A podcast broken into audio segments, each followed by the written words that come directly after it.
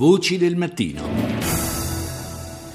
Cominciamo il nostro quotidiano viaggio nell'informazione internazionale con il Washington Post. La paura di Ebola si espande in America più velocemente del contagio, è il titolo di un articolo dedicato alla psicosi scatenata dai primi casi eh, di Ebola negli Stati Uniti. She's stable, she's comfortable. Uh, had a long conversation with her late last night.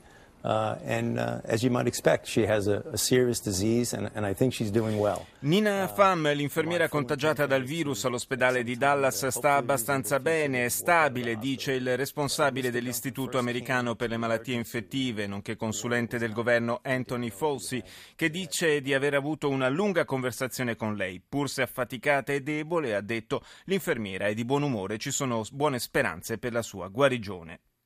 Ottime notizie sul País anche per un'altra infermiera infettata, la spagnola Teresa Romero. Per la prima volta, infatti, i test effettuati sul suo sangue hanno rilevato l'assenza di carica virale. Se anche il prossimo esame dovesse dare esito negativo, si potrebbe davvero affermare che la donna è riuscita a sconfiggere il virus.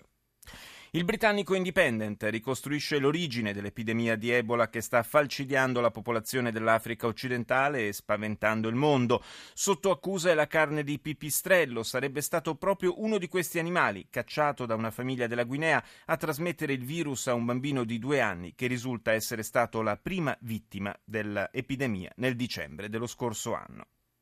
Ancora stampa britannica, il Guardian apre con la querelle che coinvolge il governo di Londra e le autorità europee. Il premier David Cameron vuole presentare un piano per limitare di fatto l'ingresso dei cittadini dell'Unione Europea, che nell'immaginario britannico eh, questi, gli immigrati vengono identificati con eh, il termine di idraulico polacco per indicare appunto quanti si trasferiscono nel Regno Unito per lavorare.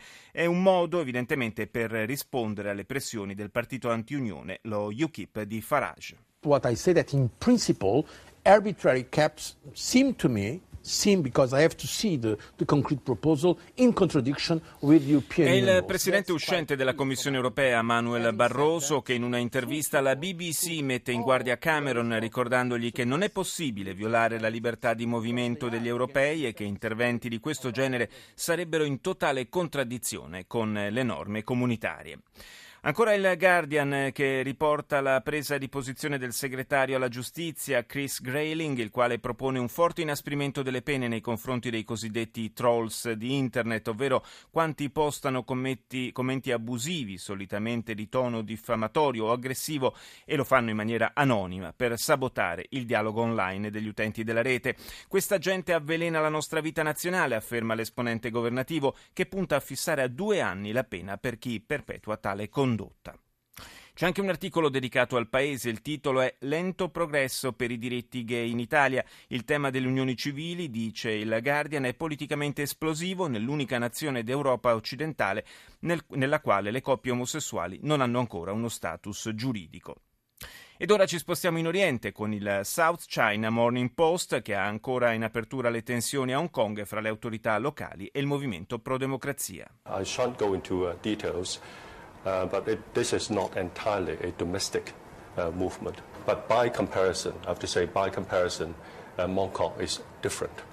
Questo movimento non è del tutto interno, le forze in gioco nel distretto di Mongkok sono diverse da quelle presenti in altri siti occupati, lo ha detto il capo dell'esecutivo di Hong Kong, Leung Chung-in, parlando delle manifestazioni che proseguono nell'ex colonia britannica. Ha poi aggiunto che la polizia è stata messa dai contestatori in una situazione insostenibile. Per parlare della situazione a Hong Kong ci colleghiamo adesso in diretta con il corrispondente RAI in Cina, Claudio Pagliara. Buongiorno. Buongiorno, buongiorno ai radioascoltatori. Come sono trascorse le ultime ore? Siamo, venivamo da una notte di incidenti anche abbastanza violenti. Come sono andate le cose?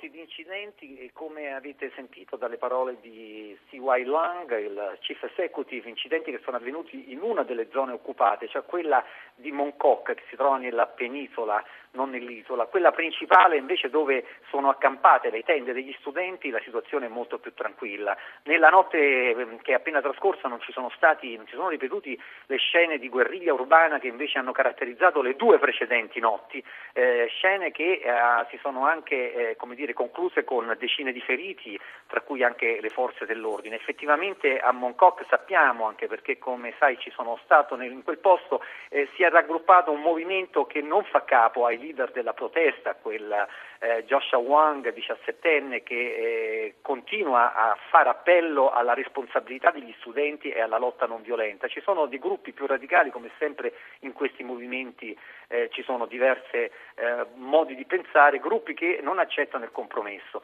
Eh, quindi eh, per questo hanno ingaggiato una vera e propria guerriglia urbana con le forze dell'ordine, sono alcune centinaia, non sono certamente quelle decine di migliaia che pacificamente hanno invaso il centro di Hong Kong nelle settimane scorse. Naturalmente oggi i riflettori sì. No, volevo dirti il capo del, dell'esecutivo di Hong Kong eh, sembrava fare riferimento a delle in qualche modo a delle influenze esterne, anche un po' un vecchio riflesso condizionato, possiamo dire, delle autorità cinesi di fronte a difficoltà con la dissidenza interna, quello di prendersela con non meglio precisate interferenze straniere.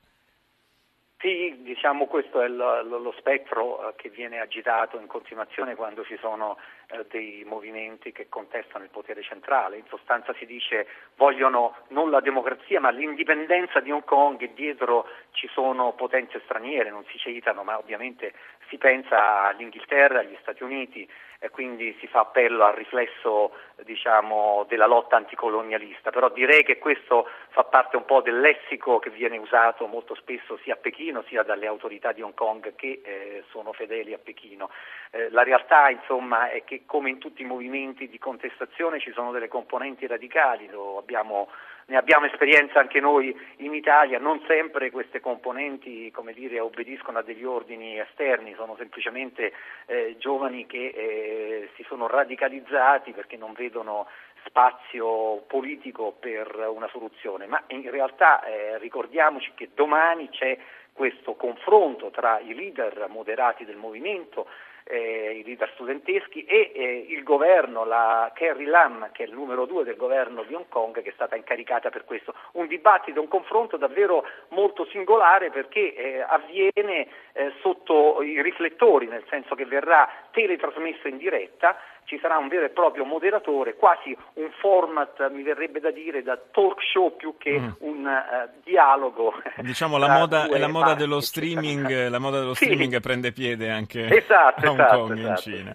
E a gestire questo, questo dibattito, questo quasi show televisivo che è stato costruito intorno al dibattito, è stato chiamato eh, il eh, numero uno dell'università locale che insomma, ehm, proclama la propria imparzialità ma in realtà è stato fra i collaboratori della campagna elettorale dello stesso capo dell'esecutivo.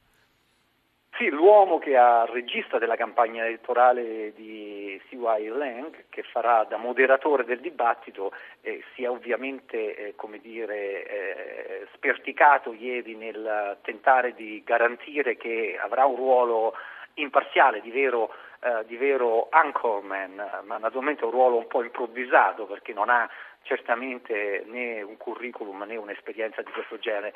Si tratta di capire se il governo comunque arriverà con eh, delle proposte che possano mh, mm, essere una fonte di discussione positiva, quindi un passo avanti rispetto al no a qualunque cambiamento dello schema elettorale deciso a Pechino o eh, appunto se ci saranno queste proposte sicuramente la leadership eh, le prenderà per, eh, dire, per, approfondire la questione. Sì. Se si arriva solamente a uno showdown, a un muro contro muro, è assai eh, probabile che eh, le componenti più radicali del movimento possano eh, prendere il sopravvento e dar vita a nuovi scontri di piazza con la polizia. Pagliare, è anche verosimile che le autorità cinesi vogliano chiudere la partita entro il 12 novembre, quando arriverà Obama?